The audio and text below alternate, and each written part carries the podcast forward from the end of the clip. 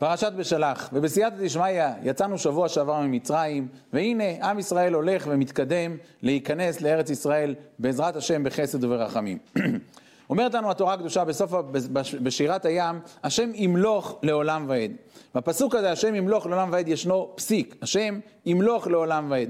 כותב בעל הטורים, מה, מה המטרה של הפסיק הזה? לומר לנו ככה, מתי יהיה השלב של השם ימלוך לעולם ועד, כאשר עם ישראל יפתח את הפה ויאמר, השם מלך, השם מלך, השם ימלוך לעולם ועד, אז זה יקרה. זאת אומרת, שהגאולה והתשוקה. של עם ישראל להגיע לשלב של השם ימלוך לעולם ועד, זה תלוי בדבר אחד ויחיד, פשוט בפה של כל יהודי, לפתוח את הפה, לבקש את הדבר הזה. בסוף הפרשה אנחנו קוראים על העניין של פרשת אה, מחיית עמלק, כתוב לנו מלחמה להשם בעמלק מדור דור. כותב בעל הטורים, כותב, כותב התרגום יונס בן עוזיאל, מקור הדברים, מלחמה להשם בעמלק מדור דור, מדורו של משה לדורו של יהושע ועד לדורו של מלך המשיח, שהמלחמה הזו עם עמלק תימשך לאורך כל הדרך. כותב הרמב"ן שבעצם משה רבינו הפעיל פה המון המון אנרגיה במלחמה נגד עמלק, מכיוון שהוא ידע שהמלחמה הזו עתידה ללוות את עם ישראל מאז יציאת מצרים, מאז היותם לגוי ועד הגאולה העתידה.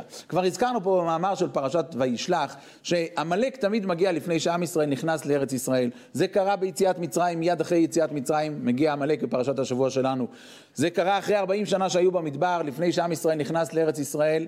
ויבוא הכנעני, אומרים חז"ל זה עמלק. זה קרה אחרי שגלו מבין בית ראשון לבית שני הגיע עמלק, הגיע המן האגגי להשמיד, להרוג ולאבד את כל היהודים, עד כאן דברים שכתובים בחז"ל. וזה קרה לפני 80 שנה, כאשר עם ישראל הולך לחזור לארץ ישראל, כאשר היישוב היהודי, שהיה כל כך הרבה שנים באירופה ובספרד, הולך לחזור לארץ ישראל. מי מגיע? מגיע עוד פעם מישהו עם אותה אג'נדה, עם אותו קו, של להשמיד, להרוג ולאבד את כל היהודים. עוד פעם, היטלר העמלקי, כותב החתם סופר שעמלק זה, גרמניה זו עמלק, מגיע עוד פעם עם אותה אג'נדה של להשמיד, להרוג ולאבד. דברי חז"ל המפורשים, מלחמה להשם בעמלק מדור דור, המלחמה הזאת תלווה את עם ישראל מאז ועד עולם. אבל הסיומת של זה, איך נצא, איך נצא מהשלב הזה, זה כתוב זאת זיכרון בספר, ושים באוזני יהושע, כי מחו אמחה את זכר עמלק מתחת השמיים. אומר, כותבים הספרים, שפה כתוב מחו אמחה את זכר עמלק, ואילו בפרשת...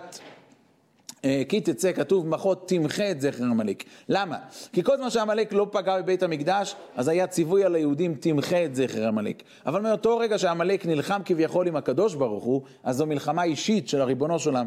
כי מחו אמחה את זכר עמלק מתחת השמיים. אז אנחנו מייחלים לרגע הזה, ואנחנו מתקרבים לרגע הזה. כל מי שעיניים לו פותח יכול לפתוח את העיניים ולראות את התקיימות דברי חז"ל, כפי שהערכנו בכמה וכמה מאמרים שפורסמו בתקופה האחרונה, בעניין הזה של דברי חז"ל המפורשים שמתקיימים להם אחת לאחת לנגד עינינו. אז כל זה תלוי בדבר אחד ויחיד. עוד פעם דברי חז"ל. הפסוק אומר לנו בנביא הושע, אחר ישובו בני ישראל, וביקשו את השם אלוקיהם ואת דוד מלכם, ופחדו אל השם ואל טובו באחרית הימים. אמר רבי שמעון בן מנסיה, אין מראים סימן גאולה לישראל, עד שיחזרו ויבקשו שלושתם. מלכות שמיים, מלכות בית דוד ובניין בית המקדש. זה התפקיד שלנו, כי חז"ל הקדושים אומרים שזה יקרה.